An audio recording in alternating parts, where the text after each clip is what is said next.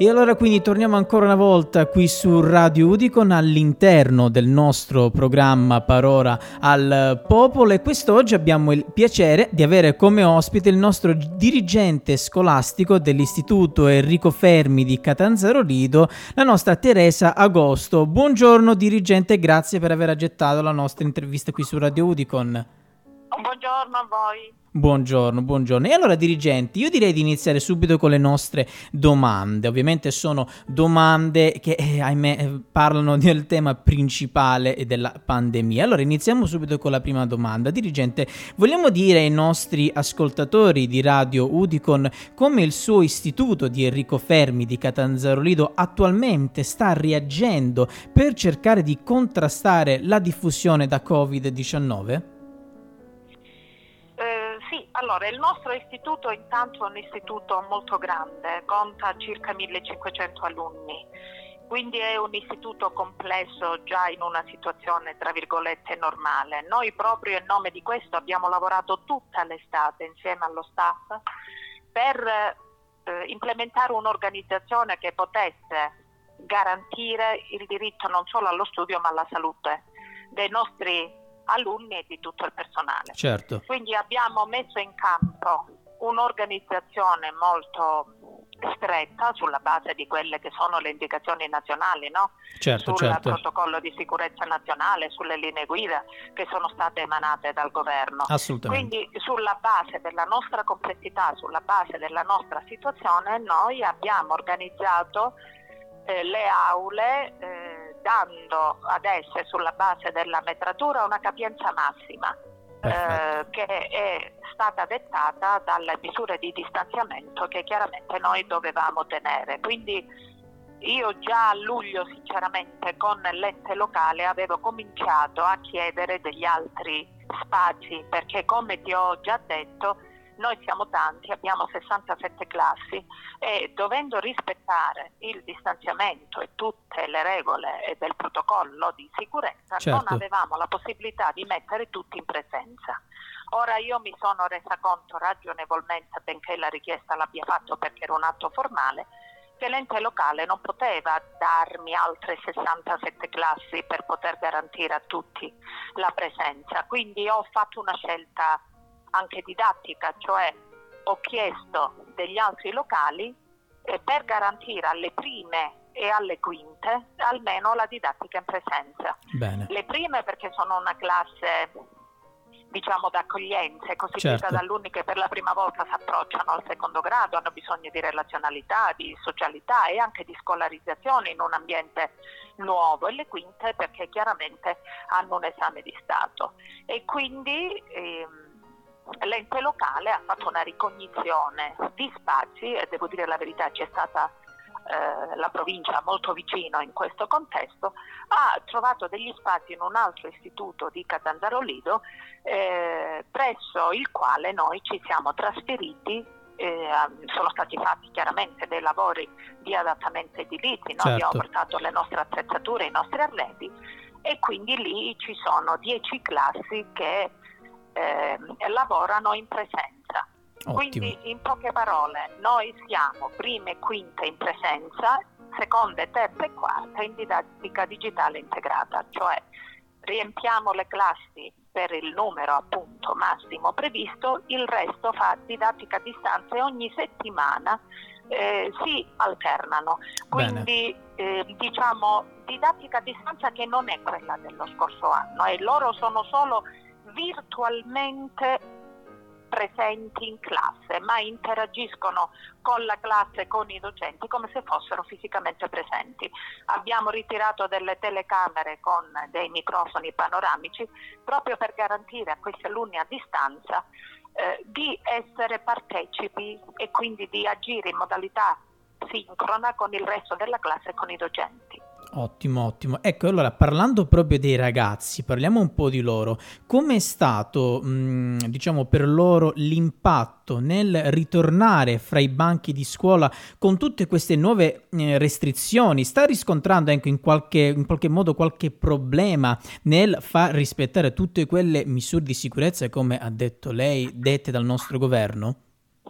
Guardi, guarda, noi uh, abbiamo istituito già a luglio un comitato Covid eh, okay. che ha il compito, aveva il compito insieme a me appunto di pianificare questa organizzazione di cui ti ho parlato, ma anche di monitorare, tra virgolette, controllare Perfetto. che queste misure vengano appunto messe in atto. I ragazzi, i miei ragazzi, erano felici il primo giorno di scuola di poter rientrare e riprendere una quotidianità che avevano perso per mesi l'anno scorso e quindi eh, diciamo già questo ha creato una base positiva per accettare tra virgolette queste restrizioni certo. perché in realtà il problema vero è la dicotomia tra quello che si fa dentro la scuola che è ti garantisco il luogo più sicuro assolutamente credo lo sia a livello nazionale certo, certo. i miei colleghi avranno messo in campo appunto il protocollo è quello che in realtà poi si fa fuori. Quindi io sono convinta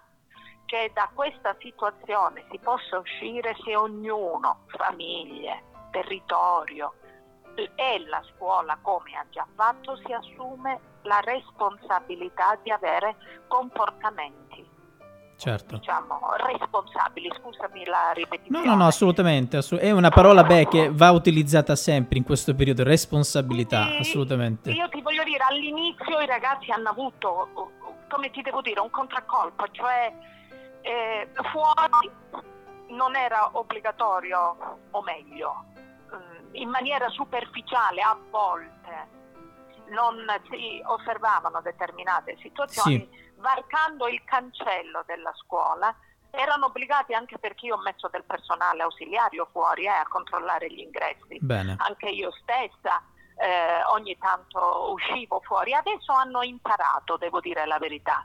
Adesso è automatico, li vedo che proprio quando arrivano davanti al cancello della scuola hanno già la mascherina, poi magari se c'è qualcuno che lo dimentica c'è il comitato, io stessa che giro, il personale collaborante che comunque sorveglia come deve essere affinché Bene. tutto possa andare nel verso giusto, prova ne sia che noi ancora stiamo tenendo. Mi auguro di eh, riuscire ancora eh, a tenere, come dico io. Certo, no? certo, assolutamente. Perché se si osservano le regole, io credo che la situazione possa essere in qualche modo gestibile anche, certo. Certo, certo. E allora mm, adesso le faccio una domanda un pochettino particolare. Torniamo indietro nel tempo. In alcuni istituti scolastici che abbiamo intervistato qui nella nostra radio abbiamo notato che durante i mesi in cui era attiva la didattica a distanza, quella proprio al 100%, quindi non mista, numerosi suoi colleghi dirigenti scolastici hanno evidenziato un forte disagio nel gestire al meglio le lezioni da remoto. Possiamo dire lo stesso nel suo caso oppure il suo istituto di Enrico Fermi, ricordiamolo di Catanzaro Lido, grazie ovviamente alla collaborazione dei suoi docenti è riuscita a risolvere il problema o quantomeno cercare di emarginarlo il più possibile?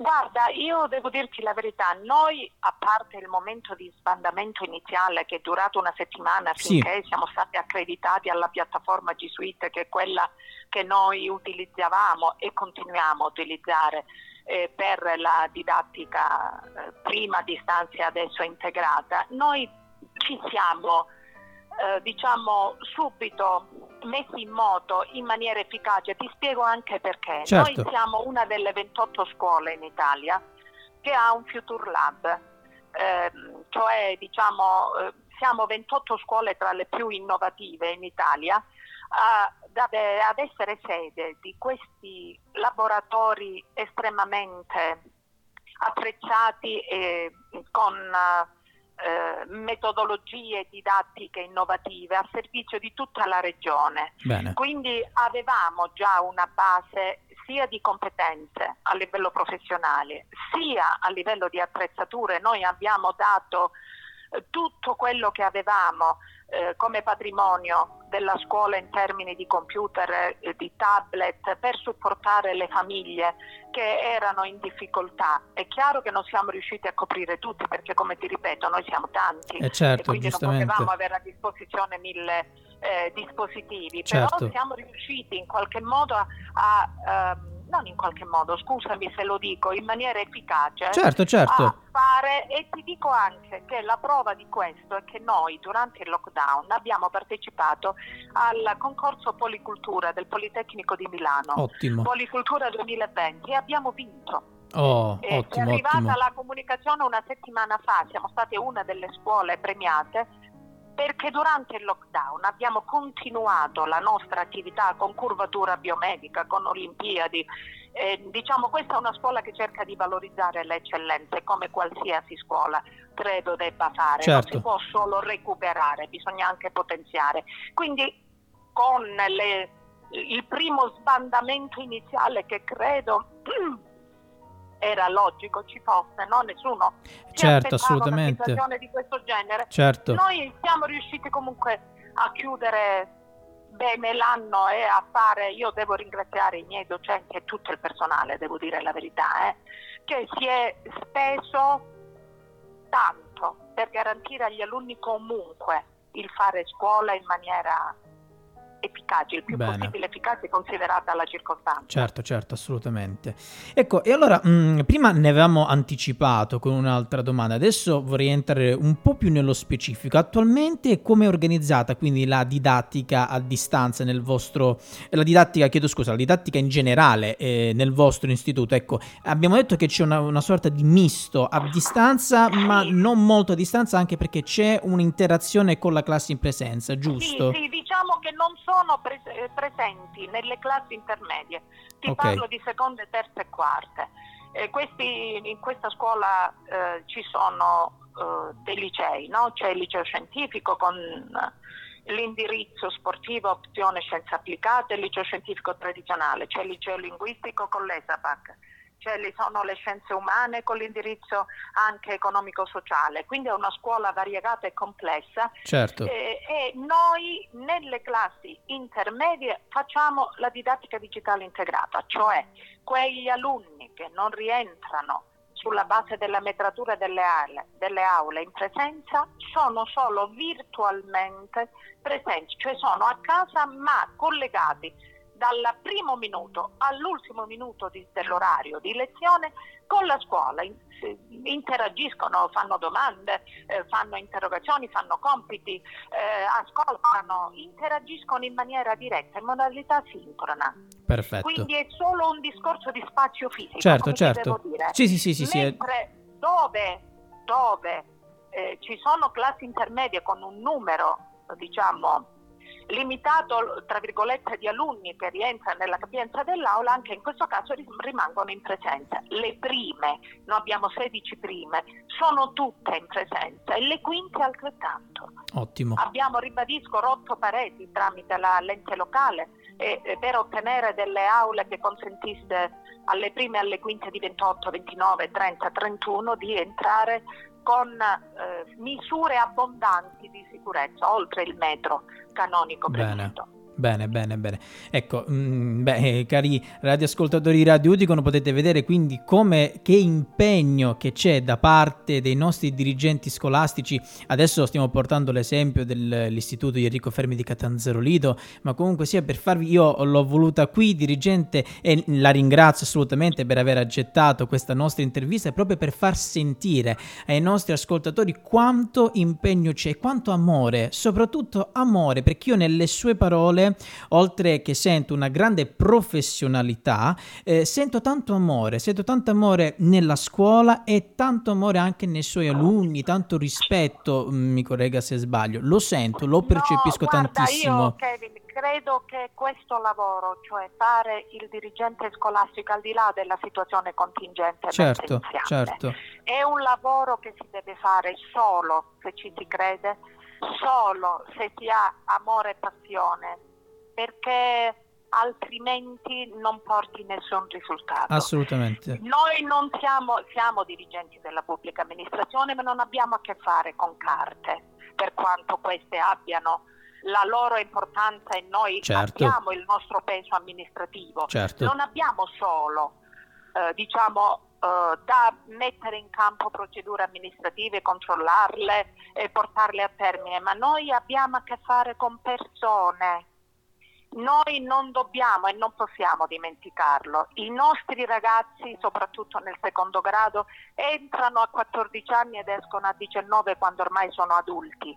Quindi io ritengo di avere un dovere morale prima che professionale di garantire ai miei alunni quello che è possibile certo. eh, affinché possano crescere e acquisire le competenze che servono loro nella vita. Io credo fermamente in questo ed è per quello che ribadisco, ho costituito intorno a me uno staff che ormai è, è votato al martirio dietro a me eh, perché chiaramente fare quello che ti ho detto comporta comunque impegno, comporta tanto lavoro e chi lavora con me sa già che questo è il, tra virgolette, il prezzo da pagare per avere poi dei buoni risultati, che sono la, la più grande soddisfazione, cioè vedere gli alunni sereni, contenti di rientrare nella loro scuola come li abbiamo visti noi il 24 di settembre, credo che ripaghi di qualsiasi sacrificio estivo e di mancanza di ferie assolute che noi non abbiamo potuto eh, avere, ma lo abbiamo fatto per scelta, perché altrimenti non potevamo essere pronti. Bene. per il 24 settembre. Certo, assolutamente, assolutamente. E beh, dirigenti, io avevo un'ultimissima domanda da porle, però Prego. con questa sua, diciamo, eh, con questa sua risposta mi ha in qualche modo risposto, scusi il gioco di parole, perché sa, qui nel radio noi diciamo sempre a tutti quanti i nostri ospiti, abbiamo intervistato altri professori, abbiamo intervistato dottori, ecco a tutti quanti diciamo sempre che uniti saremo più forti. Ecco, si sente quindi anche lei in dovere di dare un, fare un messaggio a tutti i suoi colleghi, soprattutto dirigenti scolastici, a non abbassare mai la guardia e a, come ha detto lei, mirare sempre alla protezione, alla salvaguardia sia dell'istituto ma sia soprattutto degli alunni?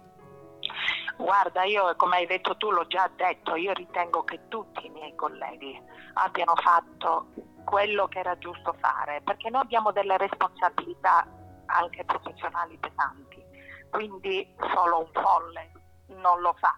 Io sono certo. sempre convinta che la nostra categoria, te lo ribadisco, sia una categoria particolare di cui si conosce veramente molto poco, ma io eh, mi sento di parlare a nome di tutti i colleghi, perché il nostro lavoro è un lavoro difficile, carico di responsabilità, per cui io non credo che si possa fare se non in maniera responsabile, perché altrimenti diventa pura follia, come dico io. Quindi certo. io sono convinta che noi siamo stati uniti e continueremo ad esserlo per gestire le nostre scuole in tutto il territorio nazionale.